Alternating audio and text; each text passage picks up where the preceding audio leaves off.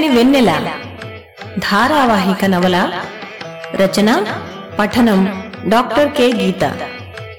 భాగం ఇరవై నాలుగు. జరిగిన కథ అమెరికాలో తన తల్లికి స్నేహితురాలు స్త్రీలకు సహాయం చేసే సంస్థ సహాయను నడిపే ఉదయనిని కలవడానికి వస్తుంది సమీర. ఉదయని పట్ల చాలా మంచి అభిప్రాయం కలుగుతుంది సమీరకి. నాలుగు నెలల గర్భవతైన సమీర తనకు విడాకులు తీసుకోవాలని ఉందని అందుకు దోహదమైన పరిస్థితుల్ని చెబుతుంది. ఉదయని తన్మయ కథ చెప్తాను విన్నాక ఆలోచించుకోమని చెప్తుంది సమీరతో. చుట్టాల పెళ్ళిలో కలుసుకున్న తన్మయి శేఖర్లకు పెద్దవాళ్ళ అనుమతితో పెళ్ళి జరుగుతుంది. విశాఖపట్నంలో కొత్త కాపురం ప్రారంభిస్తారు. పెళ్ళైన సంవత్సరంలోనే అబ్బాయి పుడతాడు. తన్మయి యూనివర్సిటీలో ఎంఏ చదువుతూ ఉంటుంది. ఎల్లారగట్ల రైలుకి నెల్లూరు వచ్చారు జ్యోతి భానుమూర్తి. మీ ఆయనకి ఇంతకంటే మంచిలు దొరకలేదా? వస్తూనే సణిగింది జ్యోతి. తన్మయికి అక్కడి ఇల్లు అప్రస్తుతమైన విషయం భానుమూర్తి గమనించినట్లు అమ్మాయిని అల్లుడిని తిరుపతి తీసుకెళ్ళడానికి వచ్చాం కానీ ఇక్కడ ఉండిపోవడానికి కాదుగా అన్నాడు. మధ్యాహ్నం భోజనాలు అయ్యాక జ్యోతి మనవాణ్ణి జోకొడుతూ నిద్రలోకి జారుకుంది. తన్మయి కూర్చున్న మెట్ల దగ్గరికి వచ్చి ఏంటి తల్లి అలా దిగులుగా ఉన్నావు? అన్నాడు భానుమూర్తి. ఏం లేదు నాన్న అంది గద్గదంగా తన్మయ్యేటో ఏటో చూస్తూ. అలా బాధపడుతూ ఉండకు అన్నీ అవే సర్దుకుంటాయి. మీ అమ్మతో నేను పడ్డంలే ఇన్ని సంవత్సరాల నుంచి. బాబుని చూడమ్మా బంగారం లాంటి పిల్లోడు. నువ్వు హుషారుగా ఉంటేనే కదా వీడు కూడా ఆరోగ్యంగా ఉంటాడు. అంతగా నీకు ఇక్కడ ఉండాలనిపించకపోతే మాతో వచ్చేయి. కొన్ని రోజులుండి మళ్ళీ వద్దువు గాని అన్నాడు మరింత అనునయంగా. అలాగే నాన్నా అంది తన్మయి. అన్నదే కాని ఎటూ తేల్చుకోలేని తనం తన్మయిని పిరికిపందని చేస్తుంది. శేఖర్ని కాదని వెళితే జరిగే రాద్ధాంతం అంతా ఇంతా కాదు. అలాగని ఒప్పించడమూ గగనమే. ఏదో ఆకాశవాణి తన్మయి మొర ఆలకించినట్లు శేఖర్ బయట నుంచి వస్తూనే సమయానికి బాగానే వచ్చారు మావయ్య. తిరుపతికి నేను రావడం పడదు కానీ మీ అమ్మాయిని తీసుకెళ్ళండి. మా ఇంటికి పెటాపురం నుంచి సాములోరు వస్తున్నారంట. అమ్మ బాబుని చూపించాలంటూ ఫోన్ చేసింది అన్నాడు. ముందు అక్కడి నుంచి వెళ్ళగలిగితే చాలన్నట్లు తన్మయి వెంటనే బట్టలు సర్దుకుంది. ఇంటావిడ బెంగగా త్వరగా వచ్చేయి తన్మయి సెంటాడు అలవాటు పడిపోయాడు కదా నిన్ను తలుచుకుంటే నాకు బెంగొచ్చుద్ది అంది వాడి బుగ్గలు పుణుకుతూ. ధవళేశ్వరం మళ్ళీ వెళ్ళడం గురించి ఏం ఆలోచించడం లేదు తన్మయి. తల్లిదండ్రులతో తిరుపతిలో అడుగుపెట్టింది. ఎత్తైన శిఖరాల్ని చేరడానికి వంపుల రహదారిలో బస్సు ప్రయాణం బాబుని బెంబేలెత్తించినట్లుంది. ఒకటే పేచీ మొదలుపెట్టాడు. తీరా పైకి చేరగానే ఎక్కడా నిలవకుండా ఎటుపడితే అటు తుర్రుమని పరుగులెట్టడం మొదలుపెట్టాడు. తన్మయి తలారా స్నానం చేసి కాటేజీ బాల్కనీలోకి వచ్చింది తిరుమలలో తెల్లారి అతి మధురంగా చెట్లకి పుట్లకి వ్యాపిస్తూ అన్నమయ్య కీర్తనలు వినవస్తున్నాయి. నూనెవెచ్చని ఎండ సుతారంగా మేను సోకి హాయైన అనుభూతి కలిగింది. అబ్బా ఎంత బావుంది తిరుమల!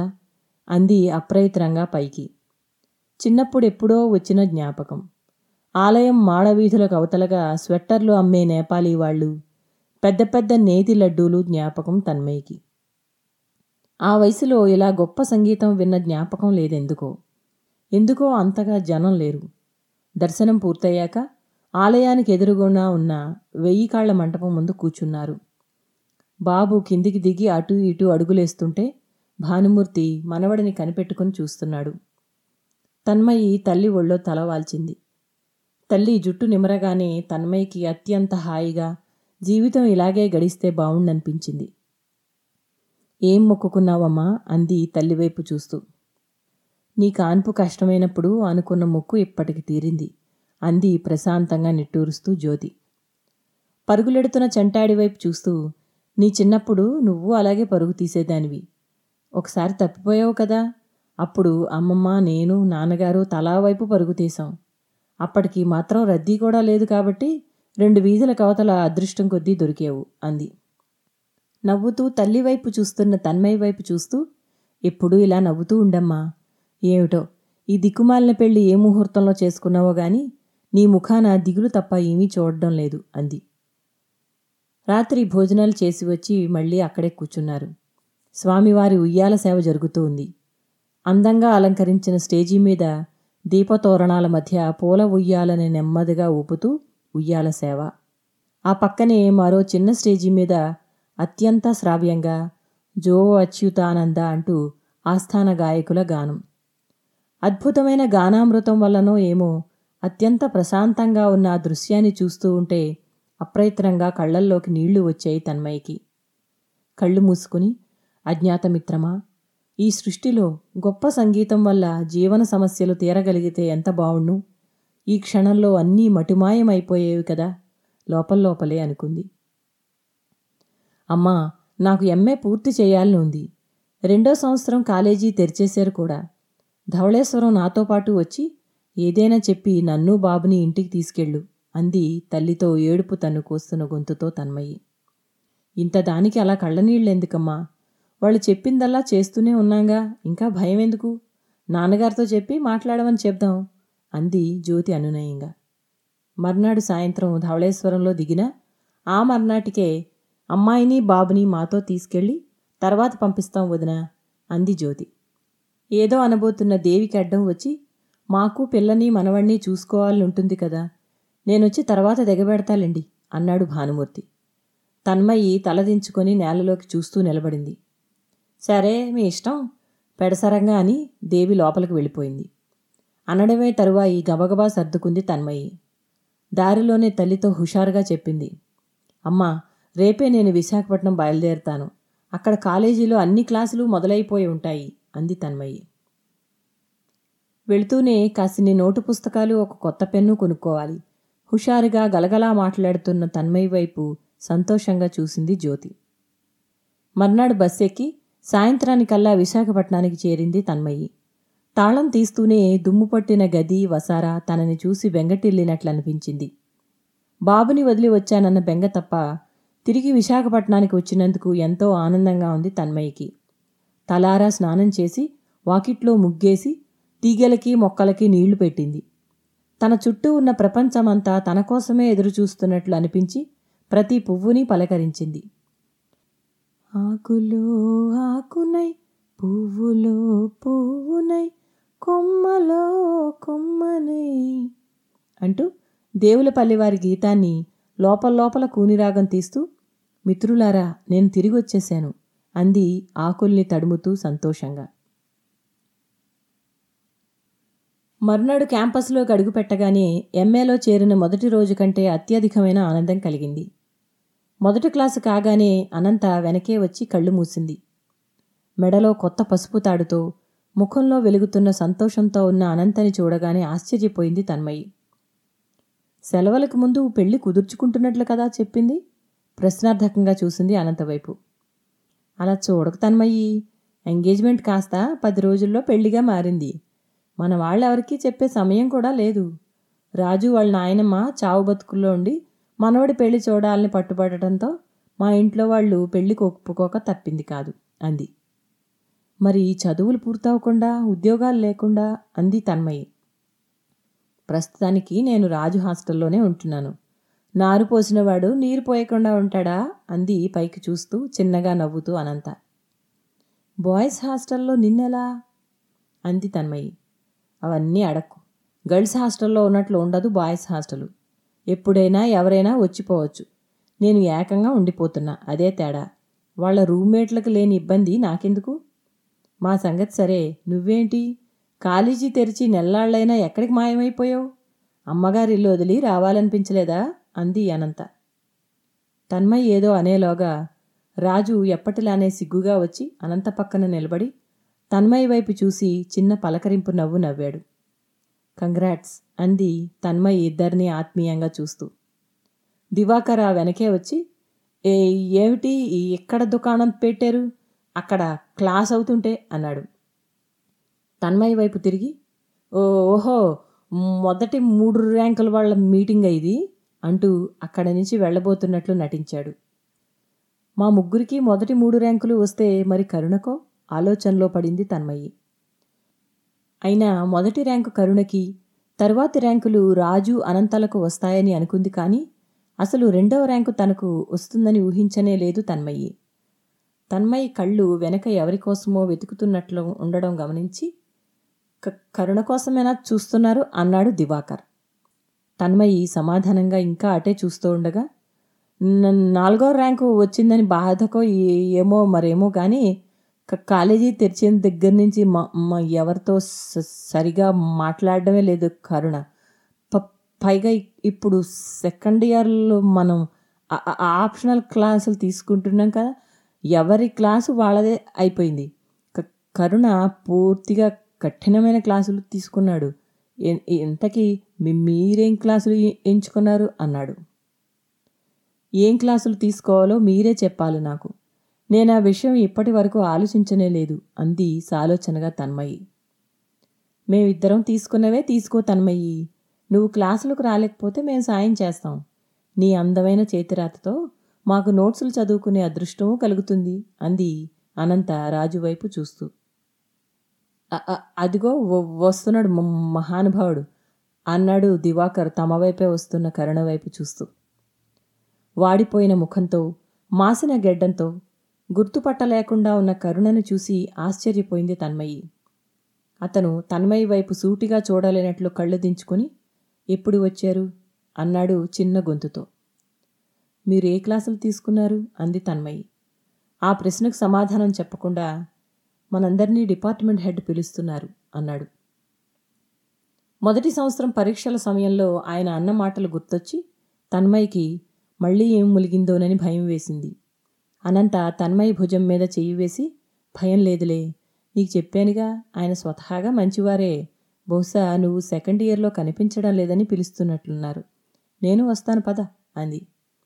కరుణ అనంత వైపు చూస్తూ మనందరినీ రమ్మన్నారు ఎందుకో? అన్నాడు తన్మయి వైపు సాధ్యమైనంత వరకు చూడకుండా ఉండడానికి ప్రయత్నిస్తూ. తన్మయ్కి అతను ఎందుకు అలా ప్రవర్తిస్తున్నాడో అర్థం కాలేదు. డిపార్ట్మెంట్ హెడ్ గారి గది ప్రాంగణంలోకి అడుగు పెడుతూనే లోపల నుంచి పిలిపొచ్చింది అందరికీ. కుర్చీలో గంభీరంగా కూర్చుని ఉన్న హెడ్ చిదంబరం గారిని చూడగానే తన్మయ్కి భయం పుట్టుకువచ్చింది అందర్నీ ఎంతో మర్యాదగా రండి కూర్చోండి అని కుర్చీలు చూపించారు ఆయన తన్మయ్య ఆశ్చర్యపోయింది. స్టూడెంట్స్కి ఇంత మర్యాద ఇస్తారైనా ఇంకా అంతా నిలబడే ఉండడం చూసి నవ్వుతూ నన్ను చూసి మీరంతా భయపడడం సహజం. మిమ్మల్ని భయపడొద్దని చెప్పడానికే పిలిచాను. అంతేకాదు మన డిపార్ట్మెంటులోనూ అన్ని అనుబంధ పీజీ కాలేజీల్లోనూ మీరు నలుగురు మొదటి నాలుగు ర్యాంకుల్లోనూ నిలిచారు. ముందుగా మీ అందరికీ కంగ్రాట్స్ అన్నారు. అప్పటి వరకు తన్మయ్యకి ర్యాంకింగ్ అంటే కేవలం యూనివర్సిటీ క్యాంపస్కు మాత్రమే అని తెలుసు. అన్ని క్యాంపస్లకు అని తెలిసాక కించిత్ గర్వంగా అనిపించింది. మొదటి సంవత్సరంలో తక్కువ ర్యాంకు వచ్చిన వారు అధైర్యపడకండి. రెండో సంవత్సరం చివరన కన్సాలిడేటెడ్ ర్యాంక్ తీస్తాం కాబట్టి ఇప్పుడు తక్కువ ర్యాంకు వచ్చిన వారు రెండో సంవత్సరంలో ఎక్కువ మార్కులు తెచ్చుకుంటే ముందుకు వెళ్ళగలుగుతారు అన్నారు ప్రత్యేకించి కరుణ వైపు చూస్తూ.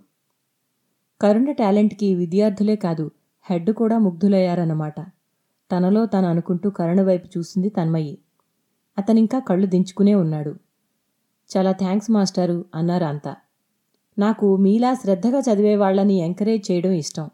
రెండో సంవత్సరం పరీక్షలు కాగానే జరిగే జేఆర్ఎఫ్కు ఎవరైనా చదవదలుచుకుంటే నన్ను సంప్రదించండి అన్నారు హెడ్ కరుణ అందుకొని నెమ్మదిగా మాస్టారు గత పదమూడేళ్ళుగా మన డిపార్ట్మెంట్ నుంచి ఎవరూ ఫెలోషిప్కి సెలెక్ట్ కావడం లేదు. మేము సాధించగలమంటారా? అన్నాడు. ఎందుకు సాధించలేరయ్యా? మీరు యువకులు. తలుచుకుంటే ఏదైనా సాధించే శక్తి మీకుందని నమ్మితే చాలు అని తన్మయ్య వైపు చూస్తూ రెండో ర్యాంకు తెచ్చుకున్న అమ్మాయివి క్లాసులోకి ఎందుకు రాలేకపోయావమ్మా? అన్నారు. తన్మయి తప్పు చేసినట్లు తలదించుకుంది అనంత వెంటనే కల్పించుకుని మీతో ఆ విషయం మాట్లాడాలి మాస్టారు అంటూ మిగతా వాళ్ళ వైపు చూసింది. అందరూ లేచారు. మిగతా అంతా వెళ్ళాక చెప్పండి అన్నారు హెడ్. అనంత చెప్పిన తన్మయ కథ విని ఒక్క క్షణం మౌనం తర్వాత అయ్యో ఈ విషయం ఎప్పుడూ చెప్పలేదేంటమ్మా? ముందుగా నువ్వు నన్ను క్షమించాలి. నీ పరిస్థితిని అర్థం చేసుకోకుండా నిన్ను పరీక్షల్లో మనసు బాధించే మాటలు అన్నందుకు అన్నారు. అయ్యో పర్వాలేదు మాస్టారు అంది తన్మయి మెల్లగా. తన్మయి ఎన్ని అడ్డంకులు ఎదురవుతున్నా ఎలా చదవగలుగుతుందో నాకు అర్థం కాదు మాస్టారు. తన స్థానంలో నేనుంటే నాకు అసలు తనలా ర్యాంకు తెచ్చుకోవడం అసాధ్యం అంది అనంత. ఎలాగైనా బాగా చదువుకోవాలనే నీ పట్టుదల దీక్ష నిన్ను తప్పకుండా ఉన్నత స్థితికి తీసుకువస్తాయి అధైర్యపడకు తన్మయ్యి అన్నారు హెడ్ అనునయంగా. మాస్టారు అసలు తెలుగుకి ఉద్యోగ అవకాశాలు ఉన్నాయంటారా? అంది తన్మయి సందేహంగా. తెలుగు చదువుకుంటే ఉద్యోగ అవకాశాలు ఉంటాయా ఉండవా అనే సందేహం మొదట మనసులోకి రానివ్వకండి. చిన్న చిన్న టీచర్ ఉద్యోగాల నుంచి నేను చెప్పినట్లు JRF group one civil services మొదలైన ఎన్నో గొప్ప అవకాశాలలో తెలుగు ఆప్షనల్గా తీసుకున్న వాళ్ళు మంచి మార్కులు సాధించే అవకాశం ఉంది. మీకు కావలసిందల్లా మనసులో సాధించగలవన్న నమ్మకం కష్టపడే తత్వం అన్నారు స్థిరంగా. ఆ మాటలకు తన్మయ్యకి గొప్ప ధైర్యం వచ్చింది. కృతజ్ఞతాపూర్వకంగా చూసింది ఆయన వైపు. భుజం చుట్టూ చెంగు కప్పుకున్న తన్మయ్య వైపు చూస్తూ మీలాంటి మంచి అమ్మాయిలు ఎక్కడ దొరుకుతారమ్మా ఈ కాలపు అబ్బాయిలకి? అని నెట్టూర్చి ఇలా చూడమ్మా ఇక మీదట నన్ను మీ నాన్నగారితో సమానంగా అనుకో. నీకు మన యూనివర్సిటీలో ఏ విషయానికి సాయం కావాలన్నా నన్ను అడగొచ్చు. ఇక మీదట నీ దృష్టి అంతా జేఆర్ఎఫ్ సాధించడం మీదే ఉండాలి. ఎంఏ కాగానే అది సాధించగలిగితే ఐదు సంవత్సరాల పాటు నీకు సెంట్రల్ గవర్నమెంట్ స్కాలర్షిప్తో పిహెచ్డి చేసే అవకాశం వస్తుంది. నీలాంటి వారు ఉన్నత స్థితికి వస్తే నీలా కష్టపడుతున్న ఎందరికో నువ్వు ఆదర్శప్రాయం అవుతావు అన్నారు. ఆయన మాటలకే సగం లక్ష్యం సాధించిన బలం కలిగింది తన్మయ్యకి. రెండు చేతులు జోడించి మనస్ఫూర్తిగా నమస్కరించింది సెలవు తీసుకునేటప్పుడు. బయటికి రాగానే జేఆర్ఎఫ్ ఈ జూనియర్ రీసెర్చ్ ఫెలోషిప్ అంటే ఏమిటో ఇప్పటి వరకు విననే లేదు అంది సాలోచనగా తన్మయ్యి అనంతతో. అది ఆయన చెప్పినంత సులభం కాదు తన్మయ్యి ఏటా అన్ని డిపార్ట్మెంట్ల నుంచి ఎందరో మొదట దానికోసమే ప్రయత్నం చేస్తూ ఉంటారు. పైగా ఆ పరీక్షల్లో మన తెలుగు డిపార్ట్మెంట్ వాళ్ళు విజయం సాధించలేకపోవడానికి ప్రధాన కారణం పబ్లిక్ సర్వీస్ కమిషన్ పరీక్షల్లో లాగా ఈ పరీక్షలోనూ ఇంగ్లీషు మ్యాథ్స్ పేపర్లు కూడా ఉంటాయి. అంతేకాదు అవి రెండు పాస్ అయితేనే మూడో పేపర్ అయిన తెలుగును దిద్దుతారు. ఇక నాలుగో పేపరు వ్యాసరూప పరీక్ష. అత్యంత కఠినంగా ఉండే ఈ పేపర్లో అత్యధిక మార్కులు సాధించిన వారికి మాత్రమే ఫెలోషిప్ వచ్చే అవకాశం ఉంటుంది. దేశవ్యాప్తంగా ఉన్న అన్ని విశ్వవిద్యాలయాల్లోనూ అత్యధిక మార్కులు వచ్చిన వారు కూడా ఈ పరీక్షలో విజయం సాధించలేకపోతున్నారు. రాజు ఈ వివరాలన్నీ ఇప్పటికే సేకరించాడు కానీ నాకే నమ్మకం లేదు అంది నిరాశగా అనంత. బస్సు దిగి ఇంటివైపు అడుగులేస్తున్నా ఇంకా మాస్టారి మాటలు అనంత మాటలు వదలడం లేదు తన్మయ్యకి. ఇంగ్లీషు మ్యాథ్స్ అసలు ప్రాబ్లమే కాదు తనకి. ఎప్పుడూ ఫుల్ మార్కులే ఆ సబ్జెక్టుల్లో. ఇక తెలుగులో ఇంకా తను ఎన్నో చదవాల్సి ఉంది. పట్టు సాధించాల్సిన కోణాలు ఎన్నో ఉన్నాయి. అయినా పట్టుదలగా జేఆర్ఎఫ్ కోసం ప్రయత్నం మొదలుపెట్టాలి తనలో తను ఆలోచించుకుంటూ తలదించుకుని నడుస్తున్న తన్మయిని ఎవరో పిలిచినట్లయి వెనక్కి చూసింది. దూరంగా కరుణ తన్మయ్య వైపే వస్తూ కనిపించాడు. దగ్గరకు రాగానే అతని చెమర్చిన కళ్ళను చూస్తూ ఏమైంది కరుణ? ఏమిటి అవతారం? అంది తన్మయి అతని గెడ్డాన్ని లోతుకుపోయిన కళ్ళని చూస్తూ. అతనేదో చెప్పేలోగా ముందు నన్ను థ్యాంక్స్ చెప్పనివ్వండి కార్డు రాసినందుకు. మీకు నాలుగో ర్యాంక్ వచ్చిందని ఇంతలా కుమిలిపోతే ఎలా? అంది తన్మయి. అందరిలాగే మీకు అంతే అర్థమైందనమాట అన్నాడు ఉక్రోషంగా ముక్కుపుటాలు ఎగరేస్తూ కర్ణ.